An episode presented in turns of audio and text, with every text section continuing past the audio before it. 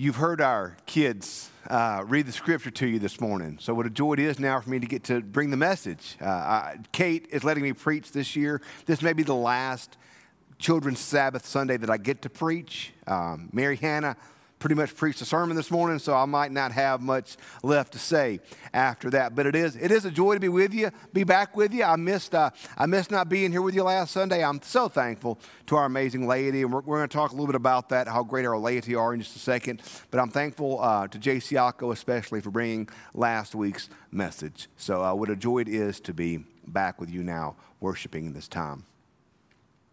My mom used to always have a saying that I, that I think is true. She used to always say, The Lord looks after fools and children. And uh, I put that saying to the test uh, throughout a lot of my life because I have done in my sh- life a fair amount of really stupid things.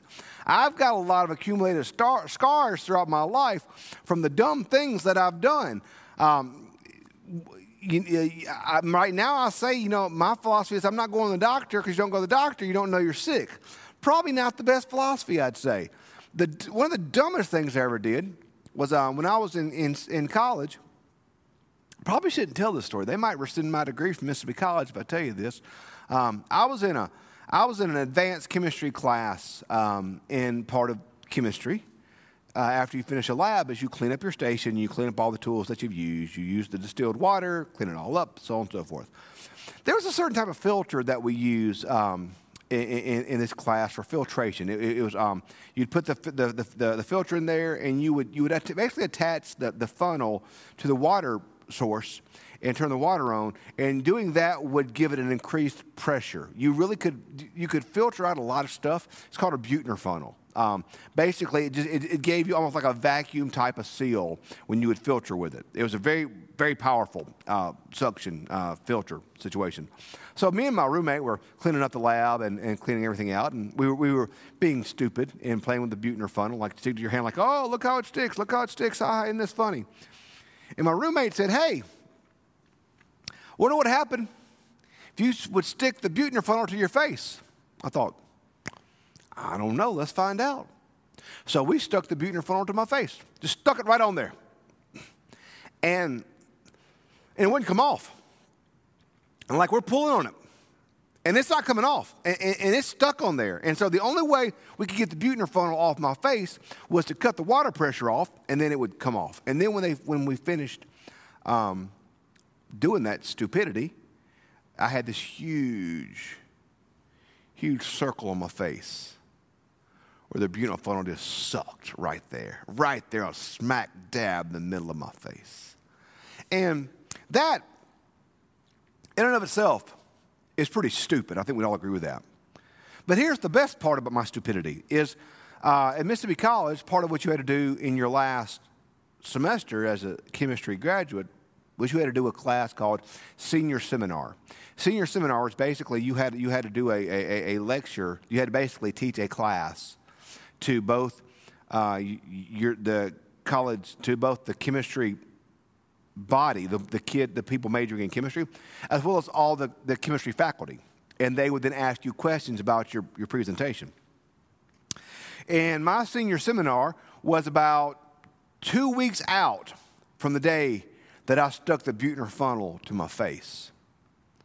And I could see myself rolling into class to teach my senior seminar and having the faculty ask me why there was a huge red mark on my face, and then try to explain to the faculty that I'm a moron.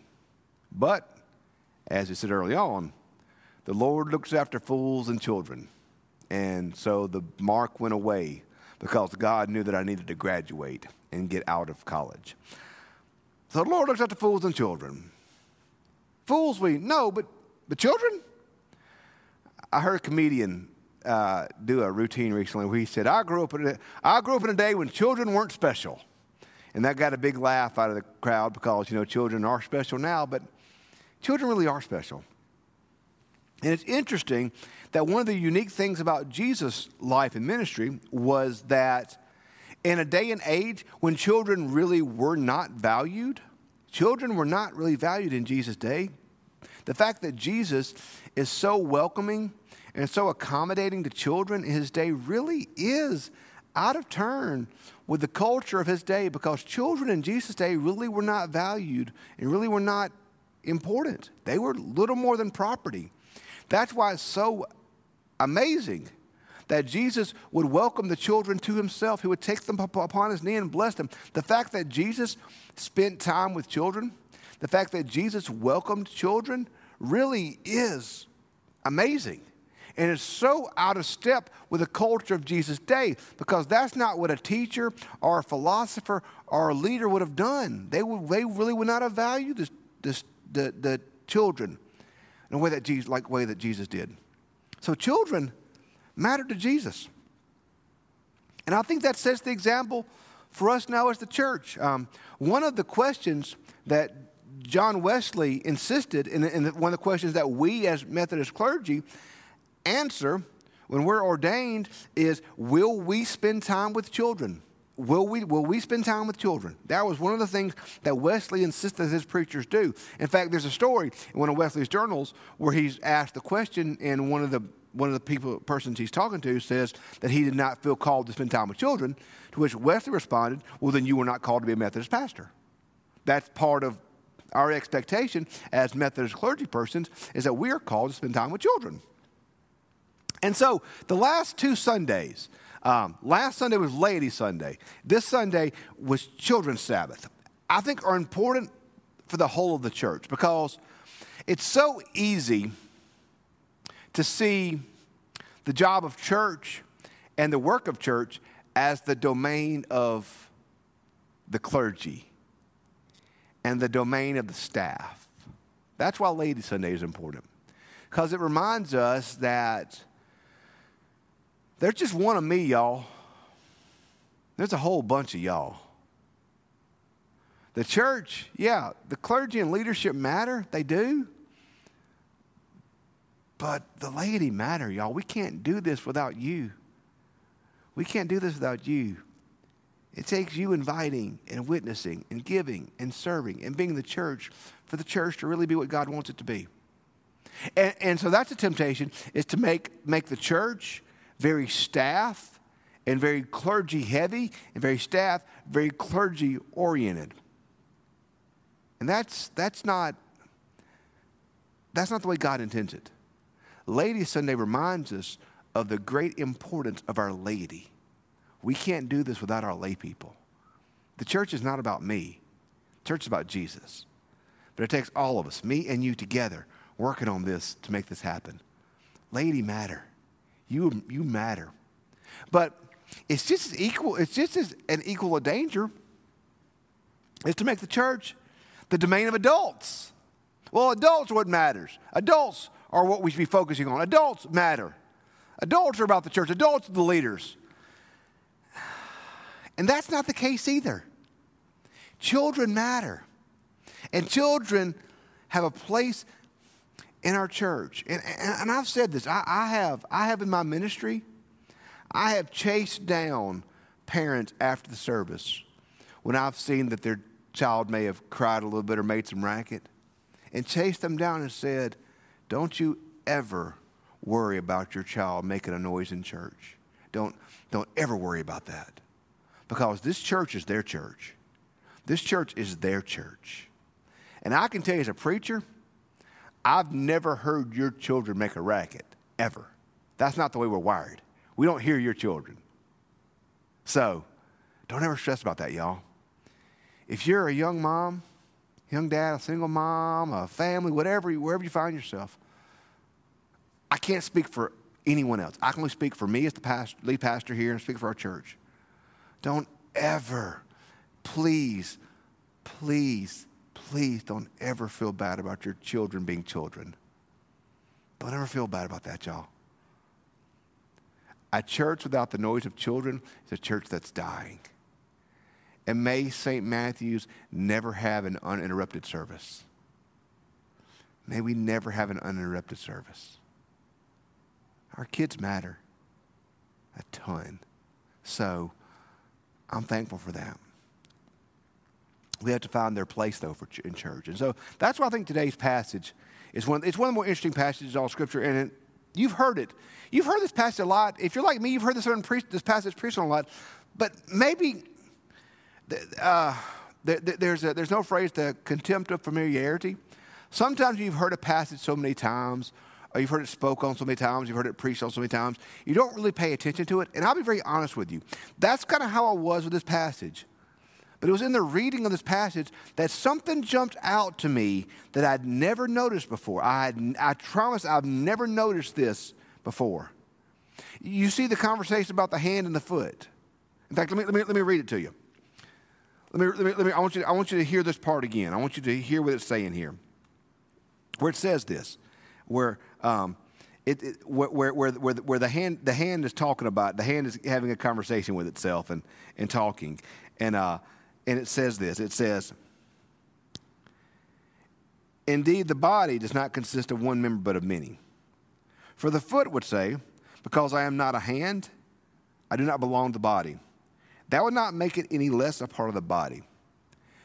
I always hear this passage and I think about it in the regards of one, somebody lording over its, pow- its, its power and ability and, and prestige over another part. I think of this being a greater than part of the body saying, ha ha, you're not like me. Oh, so you're not a singer, so you're not as important, or you're not a preacher, so you're not as important, or you don't have the gift that I have, so you're not as important. My gift is the penultimate, penultimate gift. My gift matters the most. My gift is what counts. That's how I've always heard this passage in my mind and seen this passage as a call to humility, because that is in there, by the way. That's in there. But what struck me about that was this is it says, hmm, because I'm not that. Because I'm not that. It says, the foot says, because I'm not the hand, I do not belong to the body. This is the foot saying, Golly, if I was a hand, then I would matter. If I was a hand, then I matter. Because I'm not a hand, I don't matter. And so when I heard it in that way, I thought, that's where we all are, aren't we? Man, I can't sing, so I don't matter. I can't preach, so I don't matter.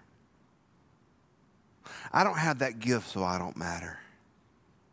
So, Paul, on one hand, is telling gifts that are visible and seen as important not to get too arrogant.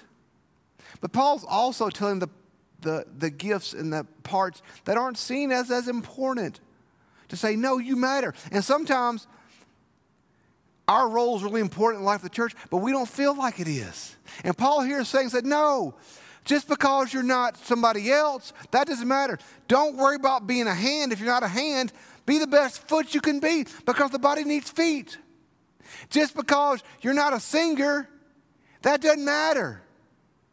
Just because you're not a preacher, that doesn't matter. Just because you're not an usher, that doesn't matter. Just because you're not a teacher, that doesn't matter. No gift is more important to the body than any other gift because the body needs every gift we have.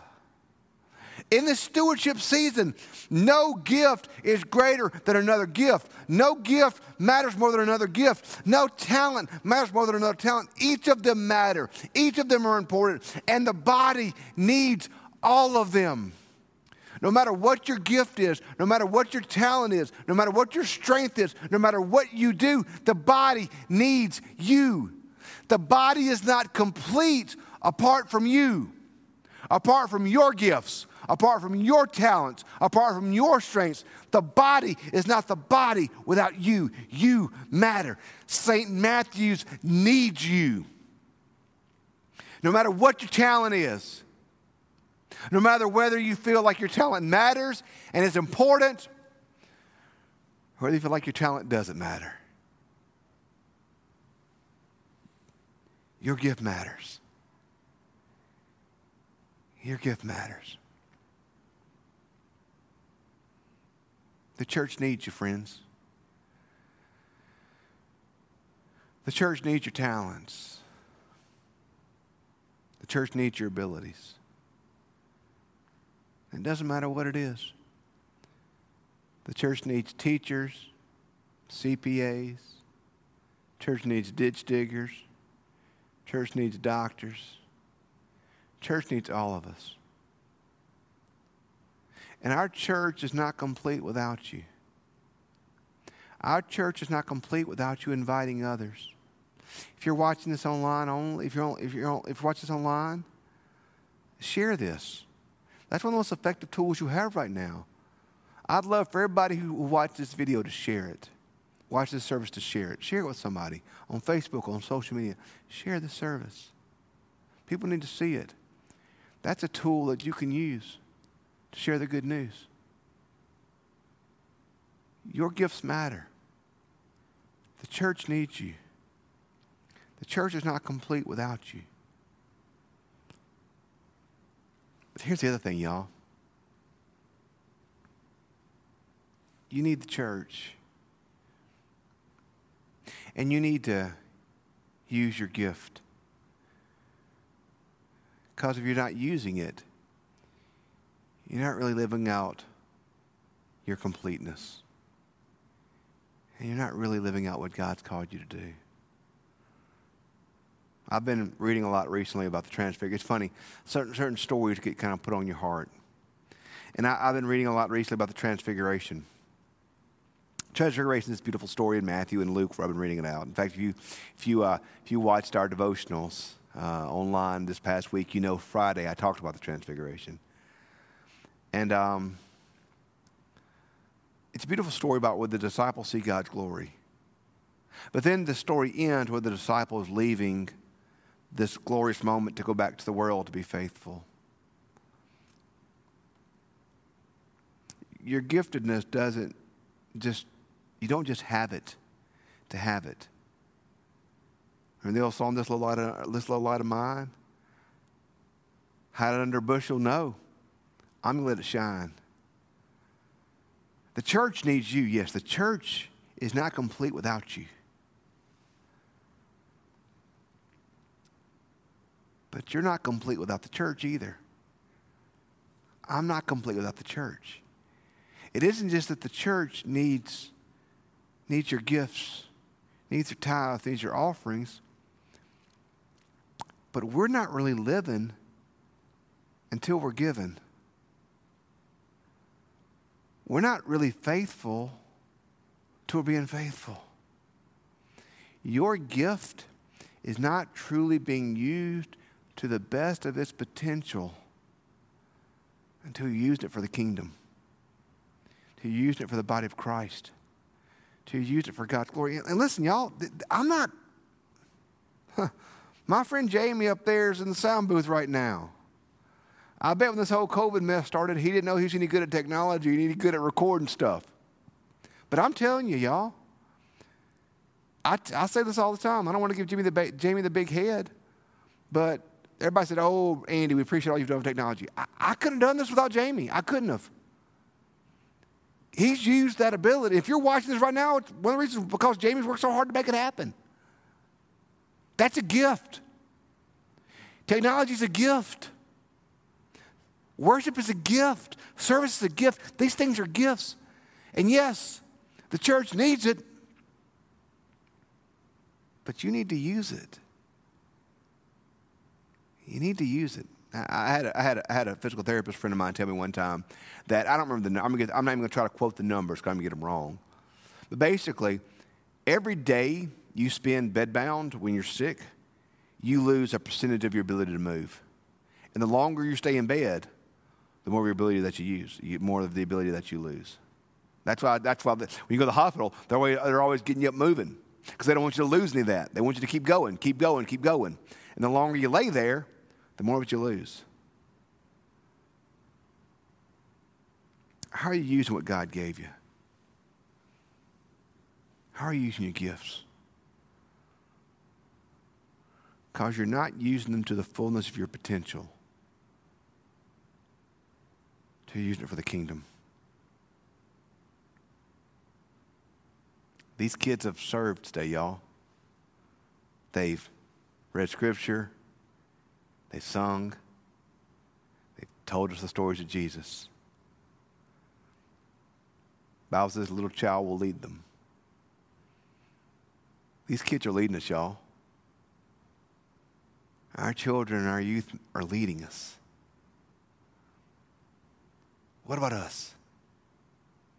For those of us that are adults, where are we going to find our place? Where are we going to serve? Where are we going to give? Where are we going to be faithful? The body needs you. It does. We are lesser without you. We are lesser without you. But you need the body. You need the body. Because if we don't have something bigger than ourselves to live for, then we're not really living. One of the things I, love to say is that if you, I can, I can give you the secret for how to be miserable in life. It's very simple. Here's the secret to how to be miserable in life live only for yourself. If you live only for your wants and your desires and your stuff, you may gain it, you may get it, it's possible, but you'll be miserable. You want to truly live? You want to truly live? Live for something greater than yourself. Live for Jesus. Live through his church. Live. Give your life away. And if you do that, then you'll truly know what it means to live. Today, uh, the body needs you. And you need the body. By God's grace, may we serve in a way that gives Him the glory, in a way that builds our faith. Let's pray. Father God, we thank you for these children and for their leadership and for their service today, God. We thank you for our church, for the great things they're doing here in St. Matthew's, God. Use us. Use every person listening to the sermon, every person that's worshiping with us today, God. Use us for your glory. Use us for the upbuilding of your kingdom, oh God, so that all the world can come to know you as Lord. We love you. We ask it in Jesus' sweet and holy name. Amen.